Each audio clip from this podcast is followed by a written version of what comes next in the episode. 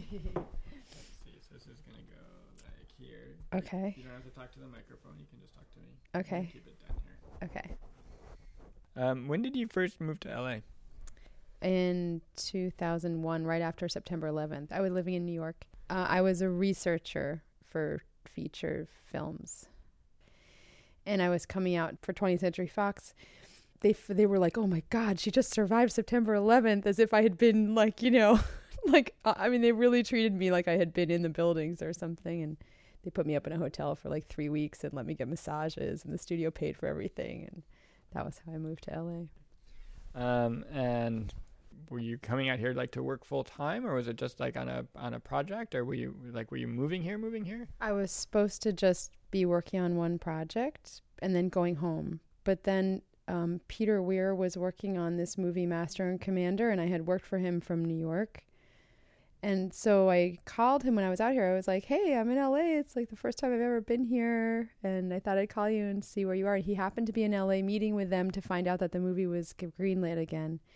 So he hired me to be his assistant and he asked me to move out right away because they were starting that day. So I left New York like to come here for two days or a week. Um, and then it became two weeks, and then I never actually even went back. I stayed. I, I've lived here now for 15 years. Yeah, almost 15. Yeah, 14 years. Um, when was the first time, or when was the first time that LA felt like home to you? Yeah, it took a really long time. I I felt like a complete alien here for um let's see. So that that so I was on like a big long business trip for a long time. That was about 2001 to three, four, five. Then I met. I had my first real boyfriend here in 2005. And then I got pregnant um, when we'd been going out for about a year. And when I got pregnant, I was about to break up with him, and it was seemed like a really terrible idea. But he was so passionate about keeping the baby that we ended up being in this sort of reverse of the cliche, you know, where I didn't, I was super scared and didn't think it was a good idea. And he really, I mean, he was in tears like daily. It took us two months to decide because I found out really early. And then um, I decided that I really wanted to give him a chance and give the baby a chance. And um, I I was scared, but I felt like you know taking a risk on life was better than taking no risk on life. You know. So you know, and he had a job, and you know, it seemed like we were th- we were thirty three. You know, it's sort of like. Anyway, it turned out to be the best thing because I have my daughter now, and I never would have had her. And I would say the first time I ever felt at home here. This is a long answer because even you'd think it would be like when my daughter was born and then I'm here. No, it was sort of the opposite because our marriage really exploded after the baby was born. It couldn't he it, it was it was a nightmare. And so finally it got really dangerous and I had therapists also who were mandatory reporters at the time, different people in my life who said that they were going to have to report it if I didn't do something. So I had to leave but the house never felt like a home to me anyway because I was so it was so scary there. So then we went to an apartment. We went and lived with our friends, but we were living in somebody else's house. And then I went and I lived in an apartment after we left their house.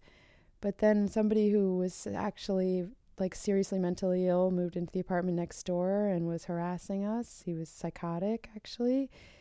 So that was really bad. So I felt like I just couldn't find a safe place like in the freaking world. And my daughter was 17 months when I left my ex husband. And then she was growing, right? So she was two and a half, and I still hadn't found a place. So I got a small settlement from the short time I was married. And uh, I searched all of LA County for a place and then I finally found this house which was a so such a horrible mess. It was so cheap and it was such a horrible nightmare inside the house that nobody else put an offer on it, which and in LA at that time, in LA in general, that's like unheard of. I mean, it was disgusting. You couldn't even walk into the house. It was like animals. It was sort of like it seemed like a very similar mess to my life at that time, basically. like the the uh, the owners had just recently died in the house, and they were in their 90s, and they had I think somebody told me they had 30 cats in the house and also 10 dogs and they they never left the house so the entire house was covered in animal feces. Luckily there were like 10 layers of old wall-to-wall carpet as well. so that saved the floors. Cuz every time they put in a new carpet, they would just put it on top of the old one. Saves work, right? The um the whole back of the house had been ripped off and there was a shell on the back, but the ceiling was really beautiful. It was like this cathedral ceiling with beautiful old pine and these big beams. And so I did it. It didn't scare me, I guess is what I'm trying to say, you know. And the house was so cheap that with my little amount of money from the settlement, I could buy it and then get a cash out mortgage and then use the money to renovate the house to make it little, livable. And little by little, I would earn a little more, spend a little more on the house, earn a little more, spend a little more we got rid of the rodents and all the feces, and we tore out all the terrible flood damage and all the had to rewire it because it was a knob and tube wiring from like 1915. And turned out part of the house had burned down. At one point, so we had to rebuild some of the rafters, and a lot of the supporting beams and the foundation was horrible. We had to rebuild the foundation. It was like one thing after another. Um, but I found these wonderful people.